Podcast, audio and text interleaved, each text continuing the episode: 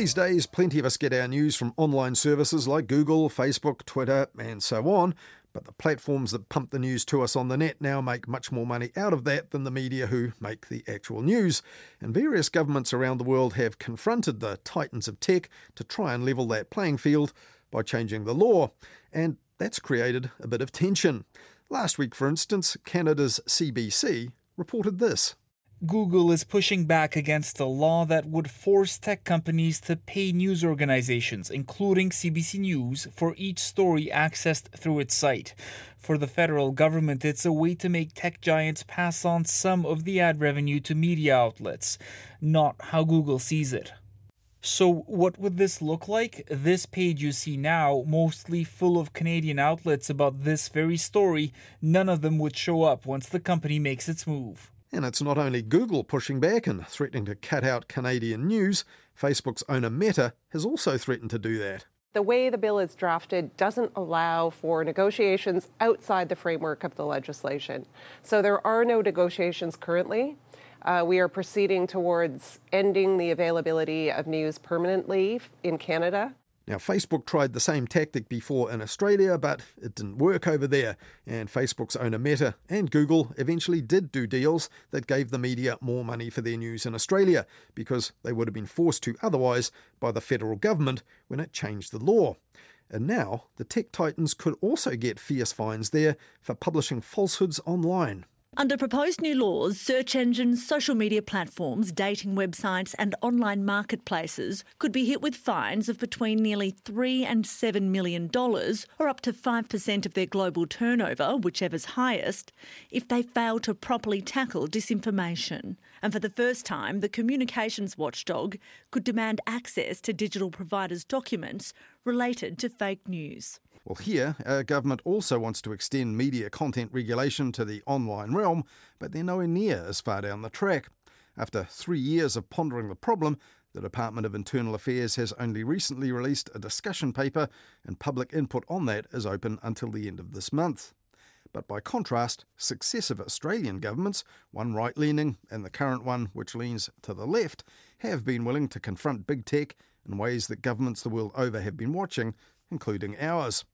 In twenty twenty-one, the Scott Morrison-led government legislated to force the big tech platforms to negotiate with Australia's news media to pay for the news that they carry on their platforms. And the architect of the Australian News Media Bargaining Code, Rod Sims, who was dubbed the man who forced Google and Meta to pay for news, told MediaWatch last year that the income in Australia has been substantial. Uh, I know for a fact that the payments were well in excess of two hundred million. They weren't around two hundred million, they were above two hundred million. So if New Zealand is one-fifth of that, then forty to fifty million sounds absolutely the right number. Now, our Broadcasting and Media Minister, Willie Jackson, has also been prodding the tech titans to do deals to compensate our news media, backed up by the prospect of a legislative backstop if they don't. Now, Google did reach agreement with some media outlets after that for its news showcase service, but not with media who banded together to seek a collective deal that they believed would be fairer for all. Last December, the Broadcasting Minister Willie Jackson told T V N Z's Q and A show that his government would change the law if deals weren't done by the Silicon Valley giants. It's not just about the big guys like Spinoff, it's about the Northern Advocate, it's about mm. the Whanganui Chronicle, it's about the Otago Daily Times. Uh, we've probably lost fifty percent of journalists in the last ten years. We've got to give hope to the small guy, to the, mm. to the small players out there. And so I'm really proud to bring forward this legislation to support them. It'll be a, it'll be a backstop more than anything else, because we're hoping that they will negotiate a good agreement. And it turns out the minister wrote to tech companies just before that, and Google, for one, wasn't too pleased. Documents released to R N Z under the Official Information Act subsequently included a letter from Google's New Zealand country manager, Carolyn Rainsford, telling the minister that Google had been dealing in good faith with other New Zealand news media.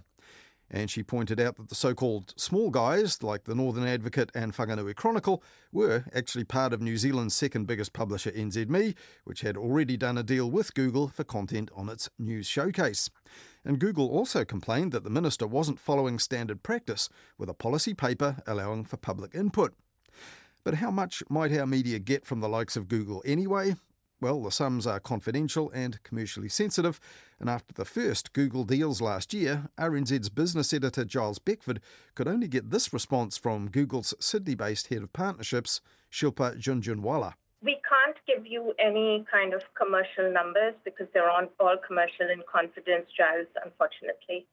Are you able to suggest that, you know, this is worth broadly millions for the um, publishing industries in New Zealand and for journalistic? Yeah, our global commitment for Showcase that we, when we announced it in October twenty twenty is one billion dollars over three years.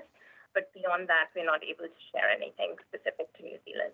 But this year, in February, Google did do a deal with T V N Z, and late last month it finally reached agreements with Stuff, the Otago Daily Times publisher Allied Press, the Spinoff and a bunch of smaller publishers, bringing the total number of publications to forty-seven. But what about others, notably Meta, formerly known as Facebook? Well, Meta did a deal with the New Zealand Herald's publisher N Z M E in April, after N Z M E backed out of the collective effort to negotiate, but that's the only one we know of so far. So will that legislation Willie Jackson spoke of force the issue in the end? A draft hasn't been released yet, and as Stuff's Glenn McConnell pointed out recently, the October election means there will be fewer days for Parliament to consider bills this year. And if the government changes, National's broadcasting spokesperson Melissa Lee has told Stuff she didn't see what good would coming from forcing people to negotiate. So it's a matter of wait and see then for our news media, who have already been waiting quite a while. Back in twenty twenty-one, journalism expert Andrea Carson from Melbourne's La Trobe University published a major report on misinformation in this part of the world that was funded by Facebook itself.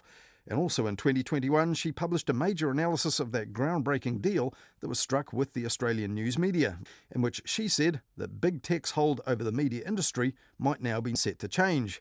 So, has it? That legislation was put in place in two thousand twenty-one called the News Media Bargaining Code. And then the other prong, the one we're talking about now, to have a voluntary code on how they're handling mis and disinformation, which was also put in place in two thousand twenty-one. And what it does is it gives um, extra powers to ACMA, or enables its reserve powers, to ensure that that voluntary code has a little bit more grunt. Um, it does attract penalties for platforms that systemically do not deal with mis and disinformation, which can be two percent of global turnover if they're not complying with the code, or two point seven five million, whichever is the greatest. If they don't belong to the code and they're not complying with industry standard, those fines are double. We're looking at six point eight eight million, or five percent of global turnover.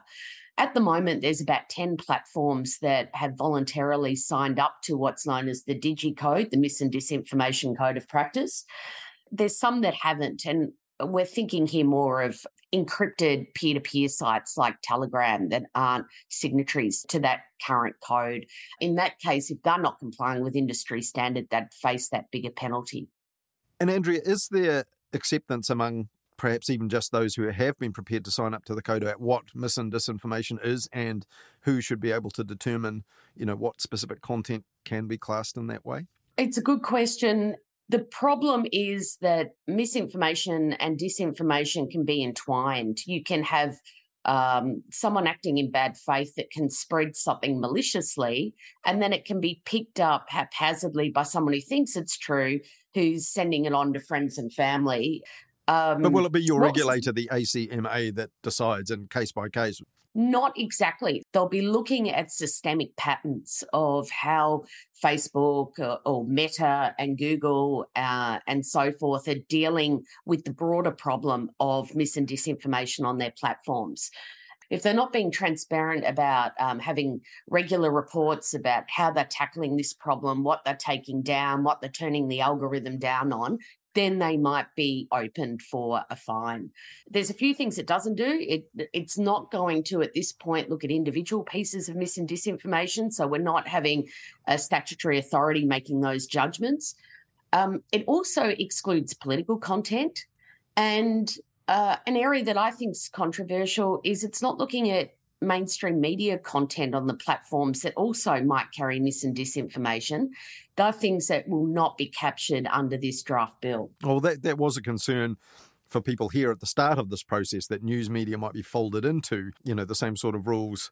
But interesting that in Australia, so now you have a Labor-led government uh, rolling out this piece of legislation. And two years ago when we spoke, it was a very different flavour of government, um, a na- uh, national and liberal government led by Scott Morrison, backing up the news media and their negotiations to get payment for their news.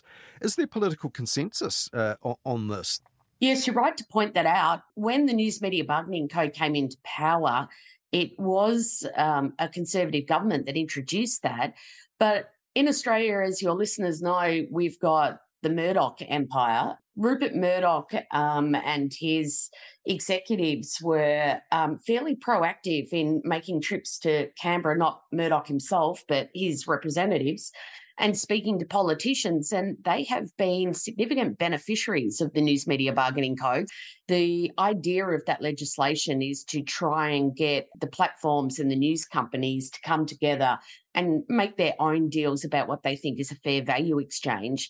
two hundred million Australian dollars has changed hands in twelve months. About one hundred fifty million of that has gone to our two major news players, which is News Corp, Murdoch's News Corp, and the Nine Entertainment Network.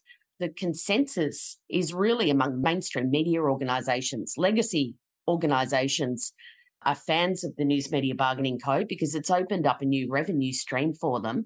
But the smaller startups and um, media outlets have not enjoyed the same level of revenue flow. Many have been shut out, particularly by Facebook. Facebook seemed to make a calculation that once it had done thirteen deals, that was enough, and just stopped engaging with media organisations. And to give you an example of that, our second public broadcaster, um, S B S, was not able to get a deal with Facebook, but did get one with Google. And the same was true of The Conversation, which is our academic digest, which I think you also have in New Zealand. It got a deal done with Google, but not with the conversa- uh, not with Facebook.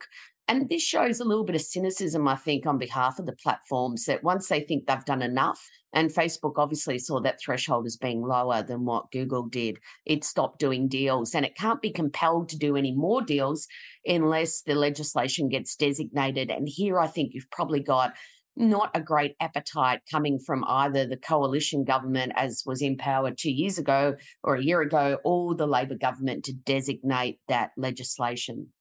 Uh, our government took a very much wait and see what happens in Australia attitude and encouraged the platforms to do deals with our media. So one of our biggest news producers and some of the smaller ones banded together. Google has uh, reached an agreement with those ones who banded together collectively for, for payment. However, Meta seems uh, to not want to respond to the same prompts as Google. That's fascinating.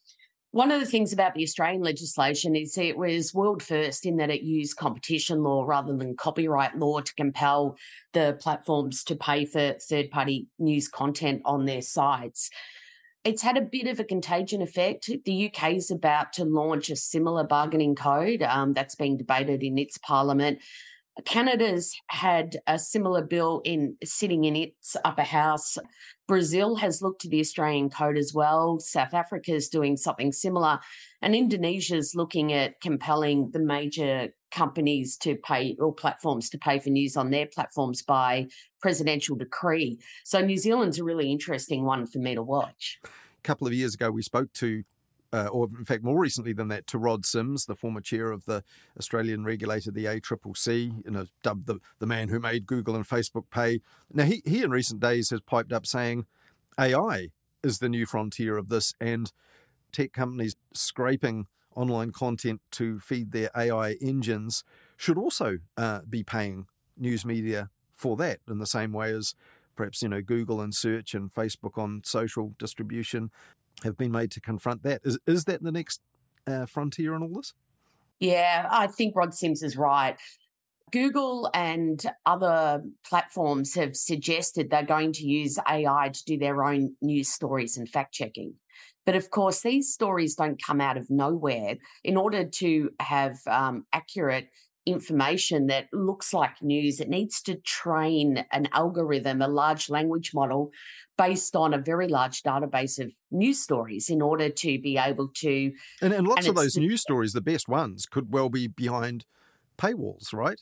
Yes, it could be. And this is where the legislation already might be a little bit out of date because it hasn't taken into account the value that comes from training these algorithms on a large news database. And that's worth something, quite a lot, I to the platforms, and yet there's no value that's been put on that use of news for that purpose. So I think in that regard, Rod Sims is right, that this is the new frontier, and policymakers need to look at this to see whether the legislation, only, you know, a year and a half old, might need to be updated, or those that are looking to the Australian legislation to add this other um, element into the development of their laws.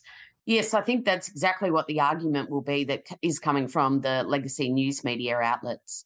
That was Andrea Carson, formerly a journalist at the A B C and Melbourne's main daily paper The Age, who's now a professor of politics and media at La Trobe University in Melbourne.